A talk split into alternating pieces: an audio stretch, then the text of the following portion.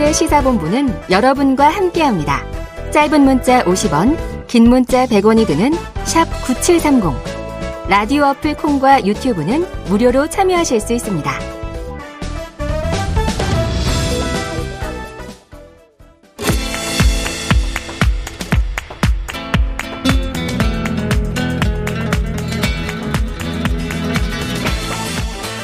네, 정치권의 허심탄회한 속내를 들여다보는 시간이죠. 각설하고 시즌 2. 자, 오늘도 장성철 공론센터 소장 나오셨습니다. 어서 오세요. 네, 안녕하세요. 어, 오늘은 더 젊어 보이십니다. 감사합니다. 아, 왜냐하면 정장을 안 입으셔서 그런 것 네. 같아요. 네. 자, 그리고 오늘의 special 게스트 장윤선 정치 전문 기자도 나오셨습니다. 어서 오십시오. 네, special이라기보다는 대타. 아, 대타가 야구에선 대타자. 근데 저도 오늘 대타인데 네. 어? 누구 누구 하는 거예요 오늘 원래? 아니, 이게 각설하고 시즌 2가 네. 원래 네. 목요일 코너인데 네. 예, 오늘 월요, 월요 일로 와서 헷갈리시는 아. 거고요. 아. 장 소장님은 원래 regular 멤버. 아 그래요? 네. 저 몰랐네. special 게스트. 예. 감사합니다. 요일이 바뀌니까 다들 아. 헷갈리십니다. 네. 원래는 이제 일석이조가 있던 시간이죠. 아 네. 자, 주말 사이 지난 25일 윤석열 대통령이 국민의힘 지도부를 한남동 관저로 초대해서 가진 만찬에 대한 이야기가 지금 많이 나오더라고요. 네. 자, 윤 대통령이 주호영 원내대표를 선배님 이렇게 호칭했다. 정말 고생이 많으시다. 격려하고 포옹까지 했다.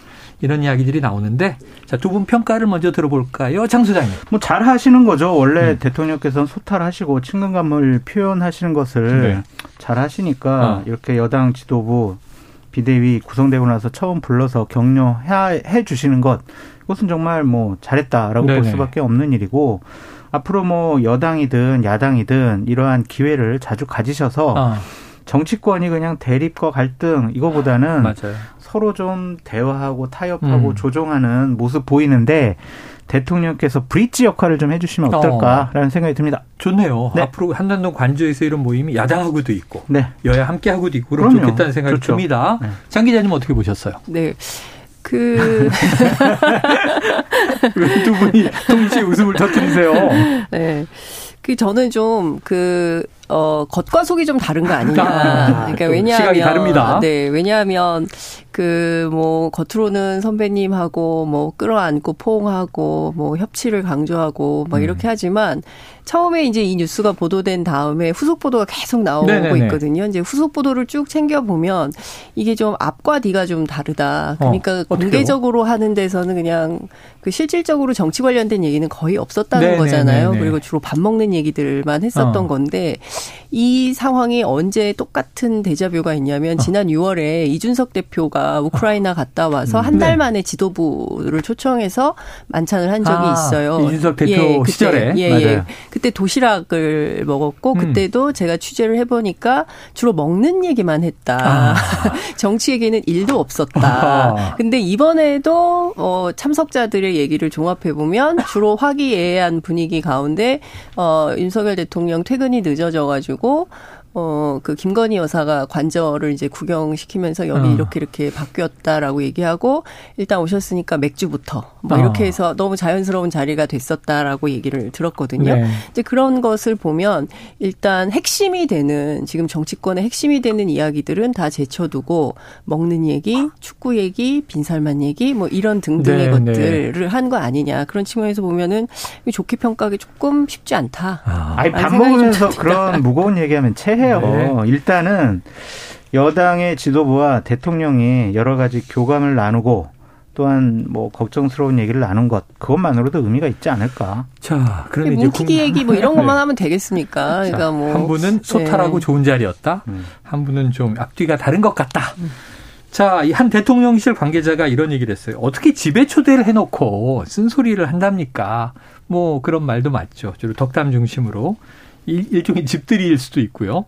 자, 당시의 분위기가 아주 좋았다 이런 평가가 나왔는데 민감한 얘기는 안 나왔다.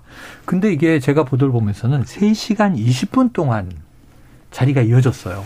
그리고 보통 이게 당연히 이 당과 그리고 대통령실 당대 모임인데 현안 얘기는 안 한 걸까 못 한 걸까 어떻게 보세요? 아, 친한 분들이 모여가지고 저녁 만찬을 하는 건데 음. 현안 문제를 묵직하게 깊숙하게 또 진중하게 하기에는 좀 적절한 자리가 아닌 것 아, 같다라는 좀 네, 생각이 들어요. 뭐 맥주도 마시고 뭐 갈비도 먹고 막 이런 자리에서 음.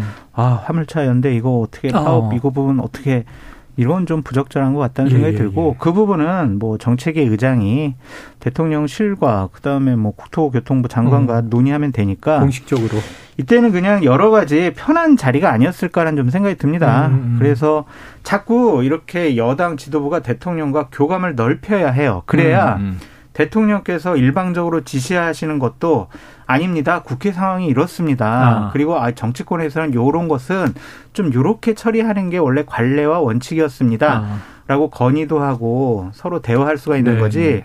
이렇게 교감이 없으면은요. 일방적인 지시 그다음에 나팔수 역할밖에 아. 못 하거든요. 그래서 저는 이러한 모임 자체를 폄하하는 것은 좀 부적절하지 않느냐, 과한 비판 아니냐 그렇게 생각합니다. 그래요. 자 그런데 이번에도 또 보니까 기자단의 공동 취재 없이 진행이 됐어요.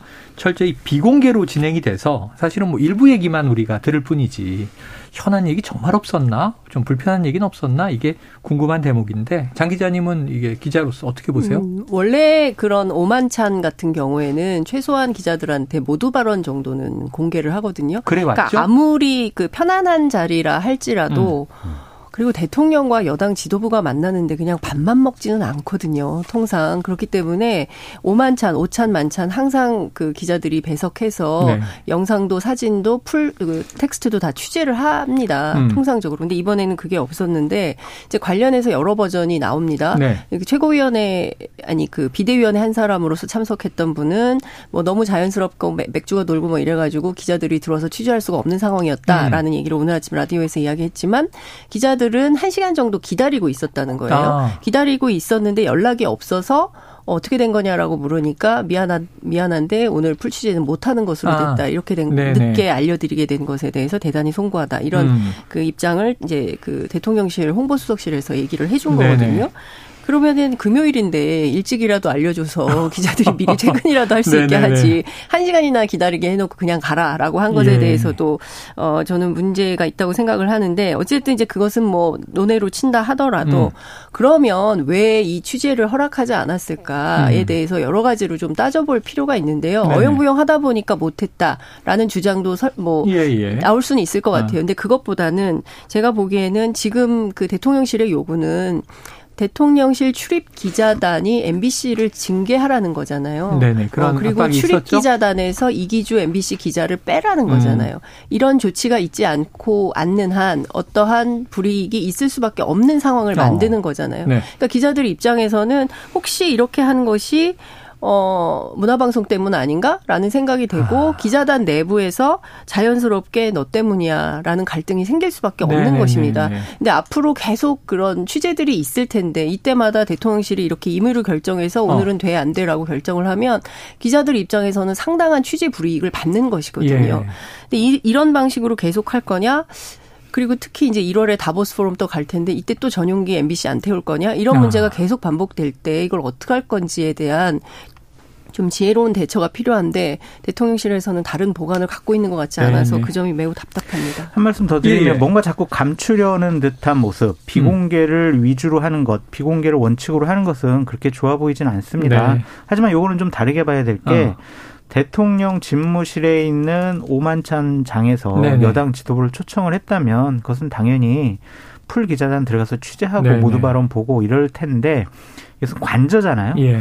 전임 대통령들도 관저에서 지도부랑 오만찬하고 여러 의원들 만나는 것들은 다 비공개로 해오지 않았을까라는 좀 음. 생각도 들고 또 관저는 또 보안, 경호 또 이게 외부로 유출되면 또 안 되는 그러한 네. 사항들도 많이 있기 때문에 기자 취재를 허용, 허용 하기가 쉽지 않았을 음. 것 같다라는 생각이 듭니다. 그런 자, 예. 방식이었다면 예. 초동에 그런 입장을 정했어야 예, 되는 예. 거죠. 애초에 이렇다. 모르신 예. 말씀입니다. 네, 그런 입장을 미리 정했어야 되는데 그런 입장을 어. 전혀 정하지 않다가 진행되고 나서 한 시간 후에 니네 취재 못해라고 네. 하면 이것은 예의도 아니죠. 그럼 그래요. 기자들에게는 잘못했네. 네. 맞아요. 모르신 말씀. 네, 정리해보고요. 자 어제 박지원 전 국정원장이 이런 얘기를 했어요. 두 번째 관저 포옹은 이재명 대표와 하셔야 국민은 박수를 보낼 것이다. SNS에 글을 남겼는데요.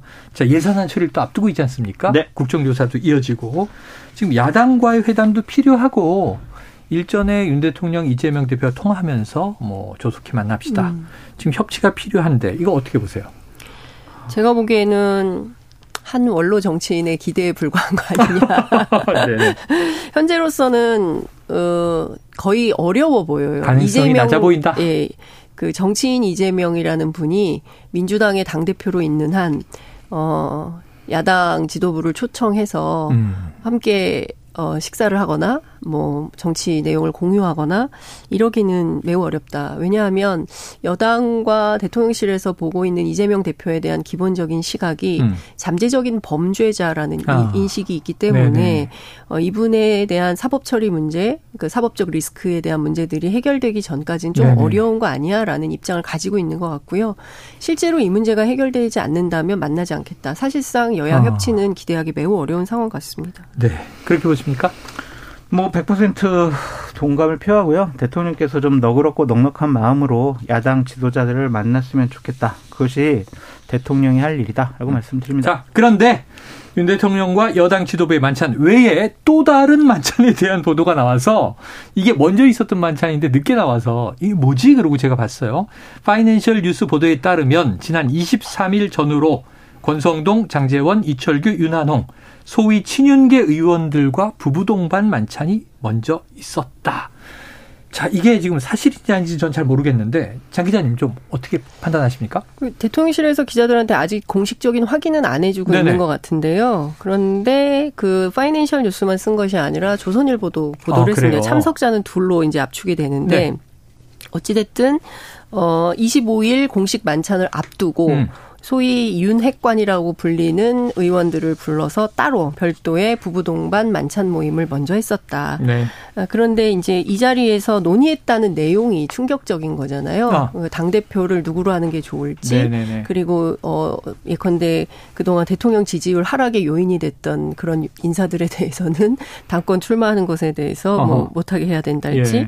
뭐 이런 내용들을 보면 이 사실상 사전 모의 비슷한 걸 하는 거거든요. 어. 그래서 이게 사실이라고 한다면 매우 심각한 문제고 특히 주호영 원내대표나 그리고 또 어 누굽니까 정진석 비대위원장 입장에서는 네네. 이거 뭐야? 이렇게 매우 불쾌해할 수 있다라는 예. 생각이 좀 듭니다. 어, 근데 이제 제가 또 취재를 해보니까요. 네. 이네 분들은 네. 그 후보 시절부터 함께 했던 원조 윤핵관이잖아요. 그렇죠. 예. 그렇기 때문에 실질적으로는 부부 동반 만찬이어서 음. 그러니까 집들이 성격으로 네네. 아, 저희 뭐 이렇게 고쳤어요. 저렇게 고쳤어요. 뭐 이렇게 보여주기도 하고 뭐 이러면서 친분을 과시한 거 아니냐. 그리고 아. 부부가 앉아서 무슨 심각한 정치 얘기를 했겠냐. 예, 예, 그냥 예. 돌아가는 예. 얘기하고 이랬을 가능성이 높다라고 음. 국민의힘 관계자는 전합니다. 그런데, 음, 그런데, 이번 보도에서 봐야 될 핵심 포인트가 있으니 음. 공개풀이 아니, 아니지 않냐. 어. 그러니까 누군가의 전원에 의해서 특종 보도를 한 것인데 어. 어, 일각에서는 권성동 전 원내대표의 언론 플레이가 아니냐 이렇게 아. 보는 시각도 존재하는 것 같습니다. 그러니까 무슨 얘기냐면 어, 대통령실에서 공개하지 않았고 그리고 어떻게 보면 일종의 이제 사적 모임인데 네. 그 사적 모임이 알려진 것은 일부러 알린 측면도 있다. 존재감의 과시. 그렇죠. 어 그래서 본인이 당 대표가 되지 않으면 정치적으로 상당히 후순위로 물릴 가능성을 우려한 권성동 음, 전 원내대표의 자가 발전 아니냐 이제 이런 얘기들도 나오는 것이고요. 음. 근데 이제 다만 한 가지 분명한 것은 대통령이 딱히 누가 대통령 누가 그 우리 당 당 대표가 됐으면 좋겠어요라고 마음을 정한 것은 아닌 것 같다. 어. 뭐 이런 이야기들도 나오기도 합니다. 자, 뭐 장수장님 좀 아는 바가 더 많지 않으세요? 아니요, 저는 뭐저 저 우리 장 기자님 취재 잘하셨고요. 네. 저는 이러한 모임은 상당히 부적절하다고 보는 부적절하다. 입장이에요. 왜냐하면은 이제 국민의힘에 있는 의원들이나 지지층에 네. 야저 사람들 네 명 진짜 핵심이구나 어. 대통령이 진짜 아끼는구나 지는 사이방 저 사람들의 말이 대통령의 말일 수 있겠구나 어. 예를 들면 이런 거죠 권성동 의원이나 장재원이 내 그때 대통령 만나고 김건희 여사 만났는데 이렇게 얘기하시더라 어. 확인 어떻게 할 거예요 그냥 그게 대통령의 뜻과 의견이 되는 거 아니에요 네. 그런 위험성이 있어서 이렇게 캠프에 있는 자신을 처음부터 따랐던 사람들만 따로 모아가지고 식사하는 거는 상당히 옳지 못하다라는 좀 생각이 들고 네. 또 하나는 여기서 나눈 얘기가 뭐 당권 어떻게 해? 당권 뭐 교통정리 해야 되는 거 아니야? 이런 얘기가 오고 갔다는 거 아니에요? 대통령께서는 나는 당무에 개입 안 한다고 하셨는데 네네, 그랬죠. 당무에 이렇게 적극적으로 개입하신다라는 명백한 증거가 나타난 거 아니에요. 음. 이거는 대통령을 거짓말로 몰 수 있는 음. 명분을 줬다라는 것.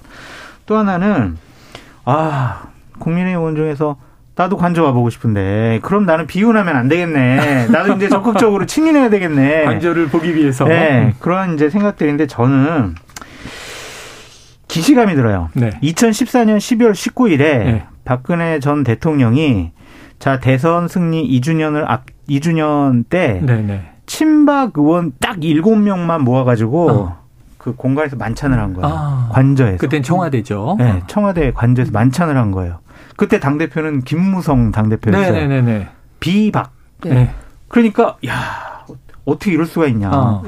당시에 김무성 당대표는 총괄선대위원 본부장이었는데 네네. 그 사람들 빼놓고 친박 의원들 일곱 명만 모아놓고 이게 뭐 예. 뭐 하는 거냐. 예. 그래도 당이 난리가 난 적이 있거든요. 음.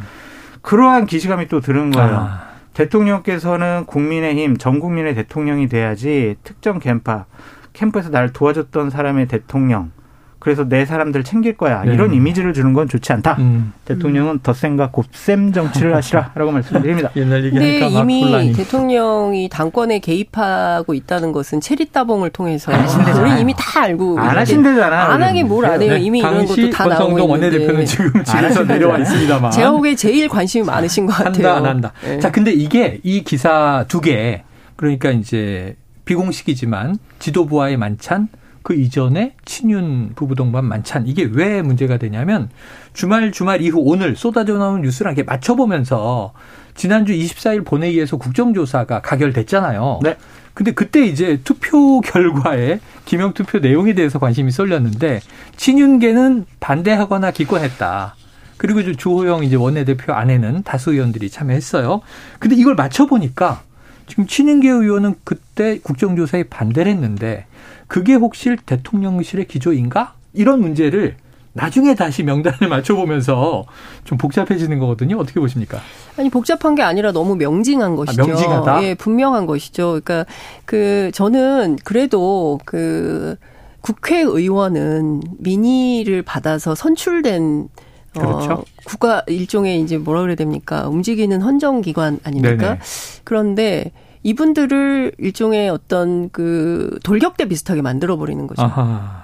그러니까 네. 대통령실과 대통령과 대통령의 뜻을 대통령실의 뜻을 이행하는 어떤 그 돌격대처럼 활용한다는 것은 음. 저는 정치를 상당히 희화하는 측면도 있다고 생각을 하고요. 네. 저는 이런 모임이 이제 또 다른 형태로 또 공개가 될 거예요. 음. 다양한 방식으로 이게 나올 때마다 어 이 관저 정치라는 소위 이제 아, 미명하에 아, 네. 대통령이 뭐 부르고 싶은 사람 불러서 따로 미션을 주고 그것을 이행하도록 하고 이런 네, 방식으로 네. 되면 소위 얘기하는 국민의힘의 공적인 골간이 다 무너지게 되는 거거든요. 그러면 그래도 지난 역사 속에서 국민의힘이 민주정당으로서 민주적인 보수 정당으로서 자리매김을 해왔는데 그 역사를 윤석열 대통령이 한 번에 허무는 이런 상황이 될 수도 있는 거예요. 음. 그렇기 때문에 저는 이번 문제를 그냥 아 사사롭게 대통령이 친하신 분들 불러서 뭐 부부 동반해서 식사 함께 했나 보지 뭐라고 치부할 문제가 아니라 음. 이것은 굉장히 정치적으로 민감한 문제로 봐야 되는 것이고요. 네. 민주정당의 질서를 교란시키는 행위에 대해서는 국민의힘 스스로 이것을 용납해서는 안 된다고 생각합니다.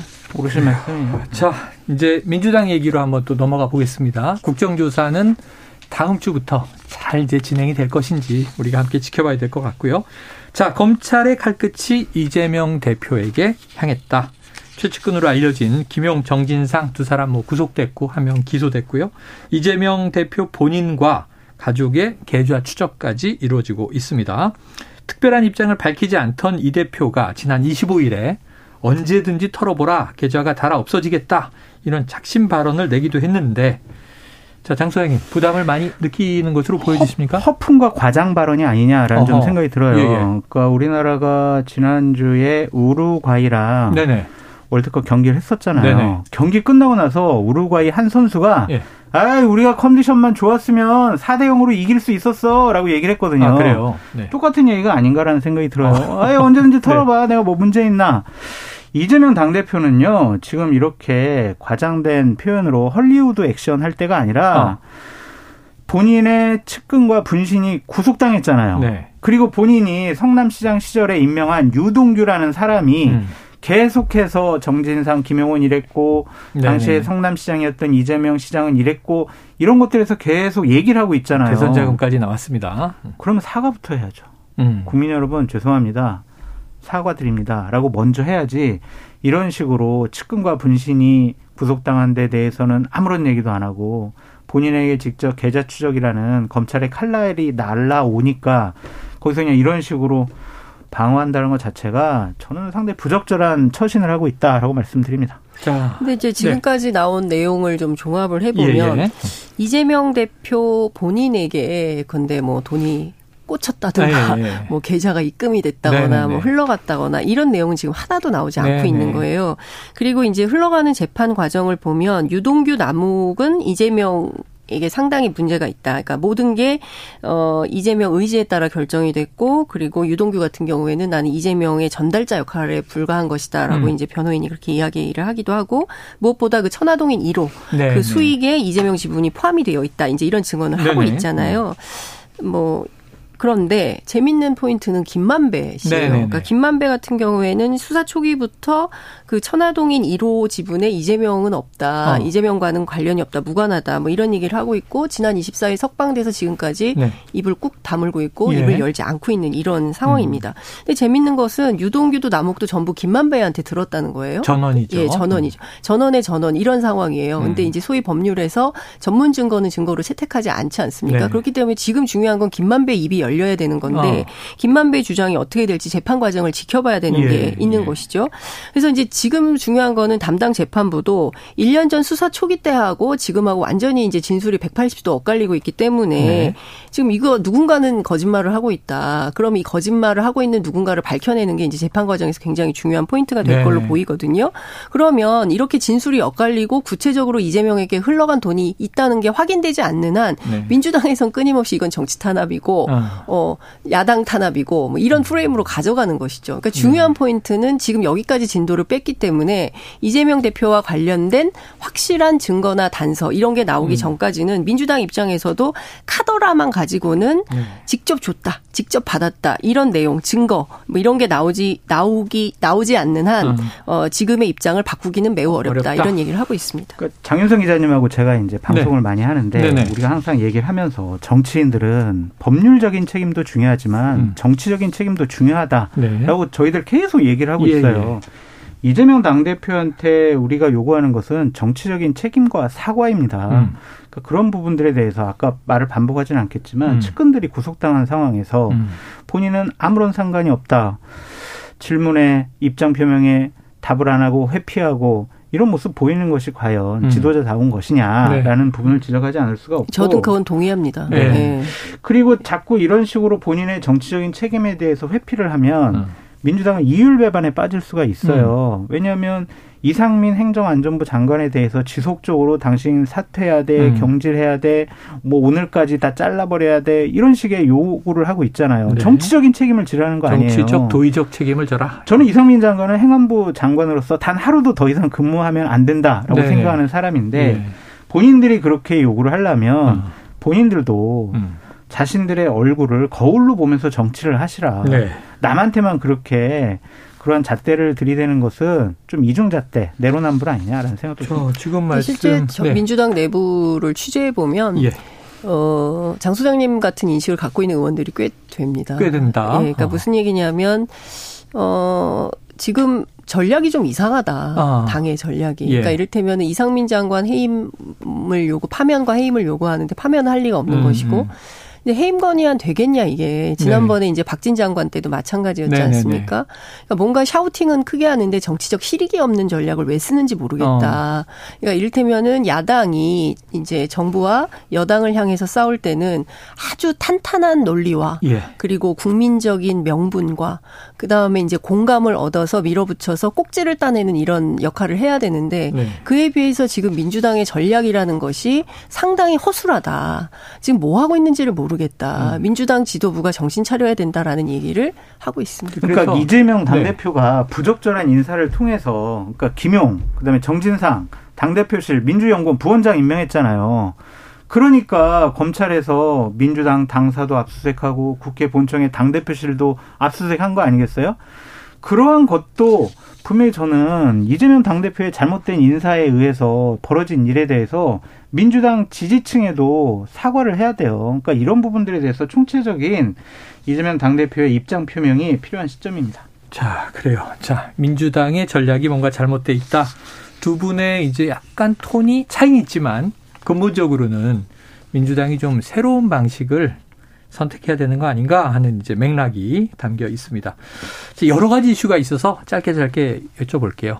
민주당 얘기는 지금 해봤고 지금 이런 게 있죠. 아니 저기 이정근 노웅래 막 노영민 이분들 다 그러니까 지금, 지금 법률적인 문제 있는 거 얘기해야 대표 되는데 말고도 네. 말씀하신 대로 이정근 발 게이트, 네. 사무부총장 발 게이트, 노웅래 의원 등등 노영민 전 비서실장 있는데 네. 요건 뭐 다 일단 사법적 문제로 묶어보고요. 네. 네. 지금 김의겸 의원이 주장했던 네. 청담동 술자리 의혹이 결국 경찰 조사 결과는 제보자의 거짓말 네. 이렇게 됐습니다.